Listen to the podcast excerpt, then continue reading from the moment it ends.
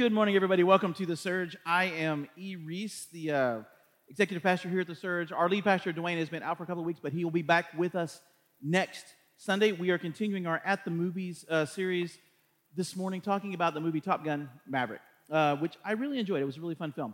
But in other movie news, this week, uh, something really interesting happened. I don't know if you guys have seen this, but the movie Barbie and the movie Oppenheimer are opening on the same weekend. And what a lot of people are doing is they're actually going to see these as a double feature. They're calling this Barbenheimer. So they're going to see Barbie, and then they're immediately going to see Oppenheimer, which I, I got to say, this is what the end of Western civilization looks like right here. This is this is a clue.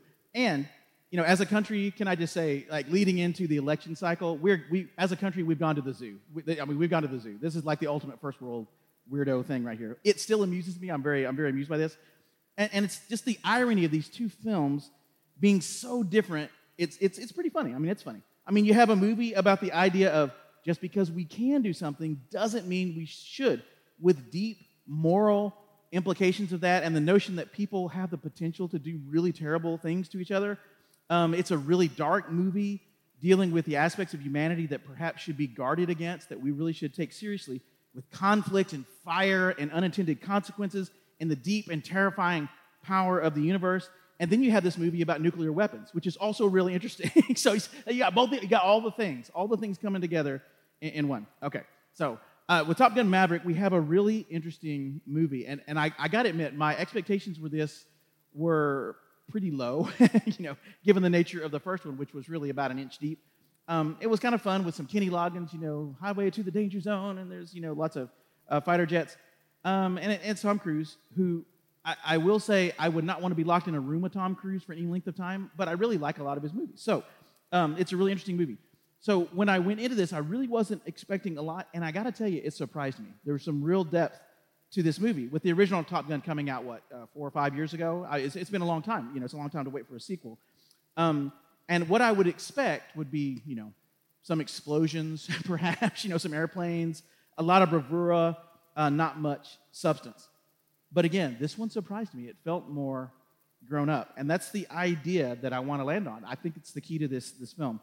If the first one was more childish in some really important ways, this one took some time to grow up a little bit. It really did. Um, it, it, it took some time to mature. So I thought it would be an interesting line to take here to talk about the idea of maturity and wisdom in the movie, and then take that idea from a biblical perspective. What does it mean to put away childish things from 1 Corinthians? And so uh, let's let's do the first scene of this movie. And and honestly, this is where I this is where I stopped eating my popcorn and took notice because this is one of the best scenes I've seen in a movie in any movie for a long time. Let's roll this first clip.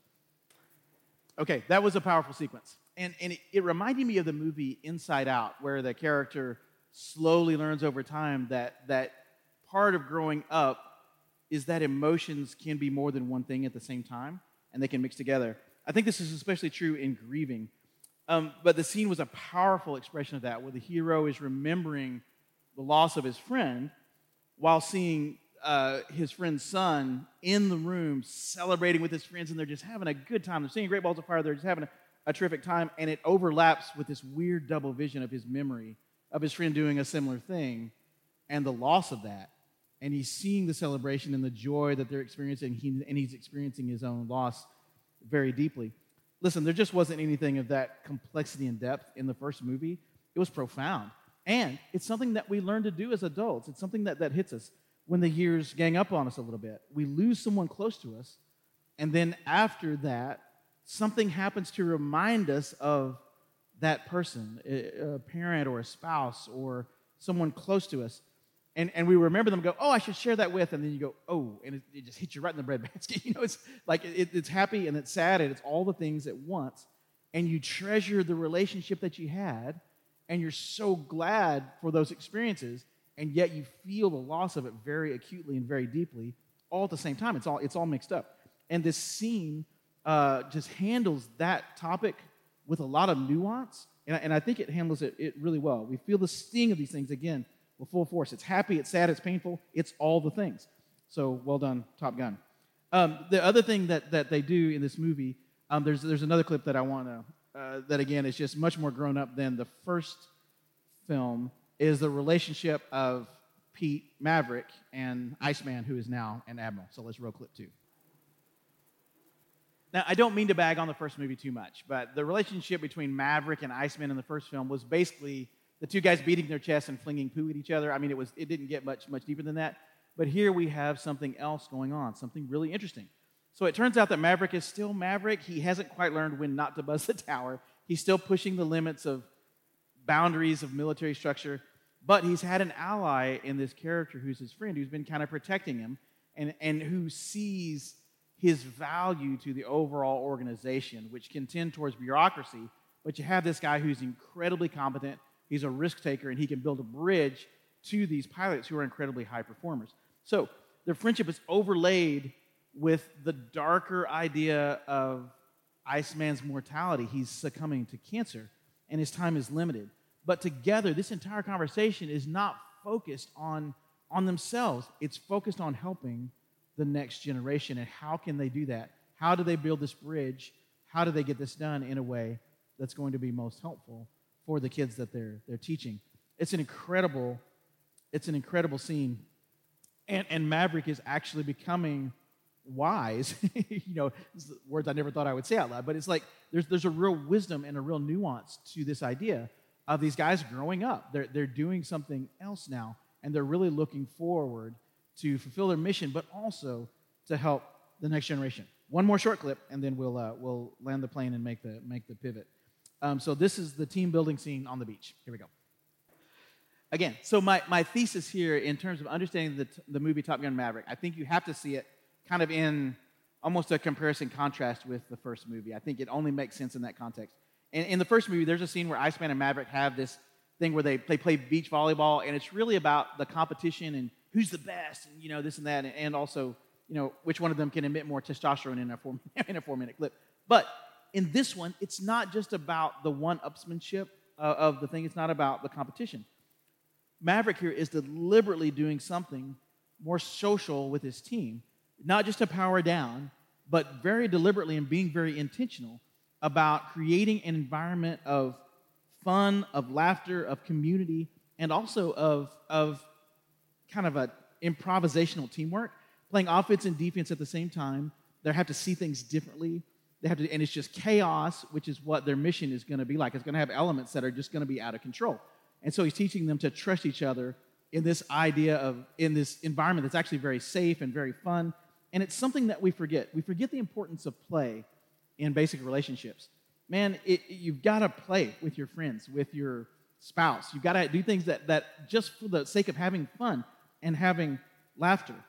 And, and you can take these incredible individual performers, these, these people of extraordinary competence, and, and you can mix them in with even people who are there but who are still struggling to find their preparation for the mission. And in this way, he brings them all together and literally forms a team. Now, it's still a Top Gun movie. They still have some dogfighting that is perhaps less believable in a modern context. And there are key moments of heroism where the pilots are moving to save each other, even when that potentially means sacrificing themselves. And at the end of the movie, we see Maverick turn away from the idea that it's all about him, that it's all about his abilities, about his own competence. And he becomes someone who's willing to lay down his life for his friend. And his extraordinary focus and his extraordinary ability becomes something in that, that really becomes about pouring himself into the next generation. Okay, so what does this mean in the context of a community of faith? There's a really, the idea of growing up, of, of being less childish, of being more wise, of being more mature. There's this wonderful passage in 1 Corinthians. Everybody's heard this passage, but there's a line in this chapter that I think sometimes gets less focus. So I just want to read this to you, and uh, we'll, we'll hone in on the, the child part of this. So this is 1 Corinthians 13. Here we go. If I speak in the tongues of men and of angels, but have not love, I am a noisy gong or a clanging cymbal. And if I have prophetic powers and understand all mysteries and all knowledge, if I have all faith so as to remove mountains, but have not love, I am nothing. If I give away all I have, if I deliver up my body to be burned, but have not love, I gain nothing. Love is patient and kind.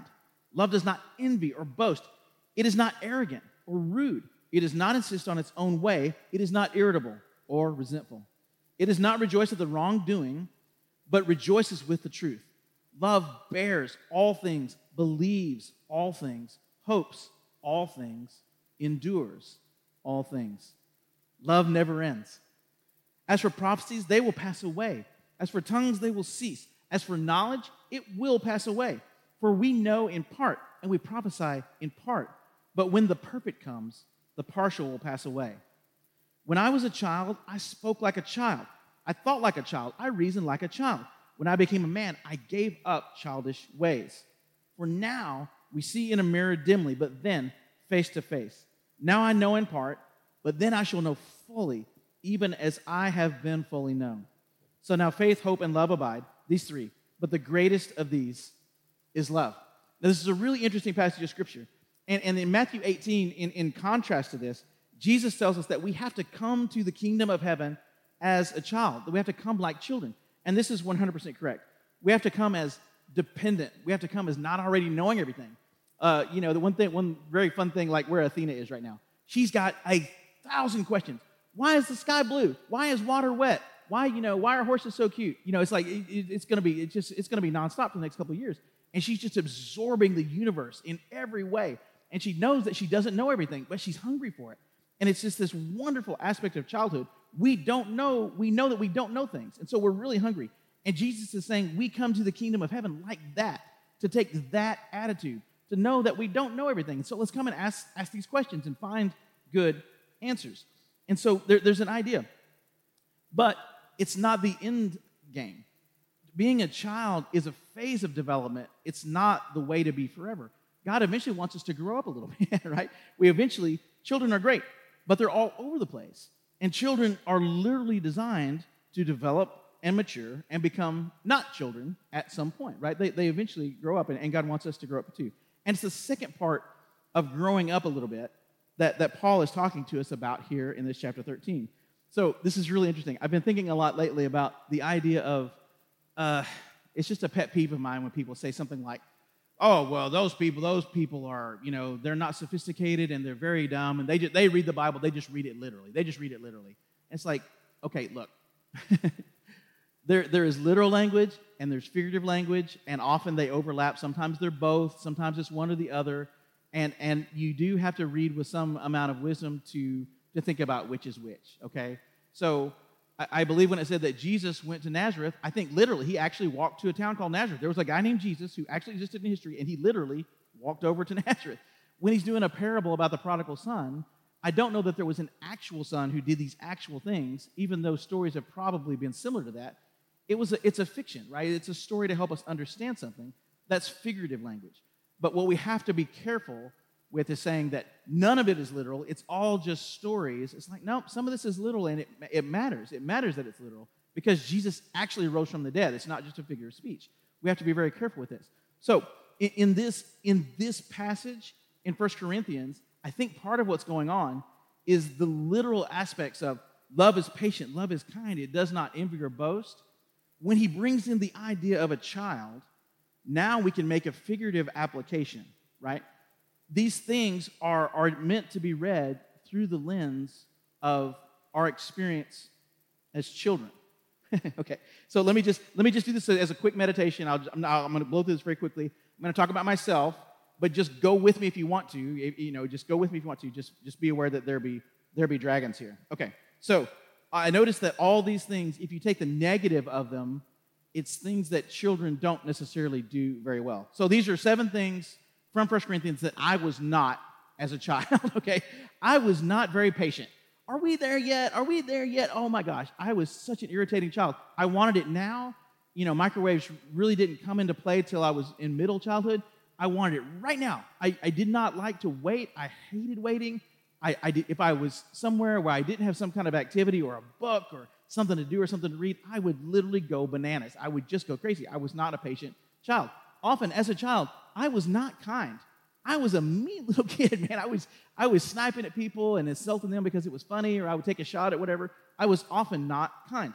I was very jealous. I was jealous of the older kids who could do what they wanted. I was jealous of other people who had the toy that I didn't have.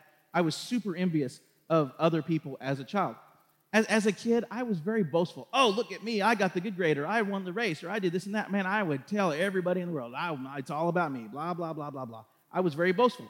Um, arrogant. Fortunately, I'm no longer arrogant. no, no, I'm just kidding. No. So I was very arrogant as a child, and I'm still really arrogant. It's like it's one of my most irritating characteristics. And sometimes I'll say something, and Karen will just kind of, she'll just look at me, and I go, Yeah, you're, you're right. I know. I'm sorry. Um, rude. I was a very rude little kid. I was often completely unaware of the people around me and how what I was doing made them feel. It was all about me and my little world. I was very rude. Um, I insisted on my own way, like many children do all the time. I want what I want. I want it now. Let's go. I want this and I want that. It was always about my own way. Let's go to the next slide. Um, seven more things that I goofed up as a kid. Okay. I was resentful. When something didn't go my way, I really I didn't like it. I got really angry about it. Um, I was often happy with wrongdoing. Somebody would do something that was wrong, or I thought that was really funny, or I, you know, I, I would kind of I would kind of rejoice in that.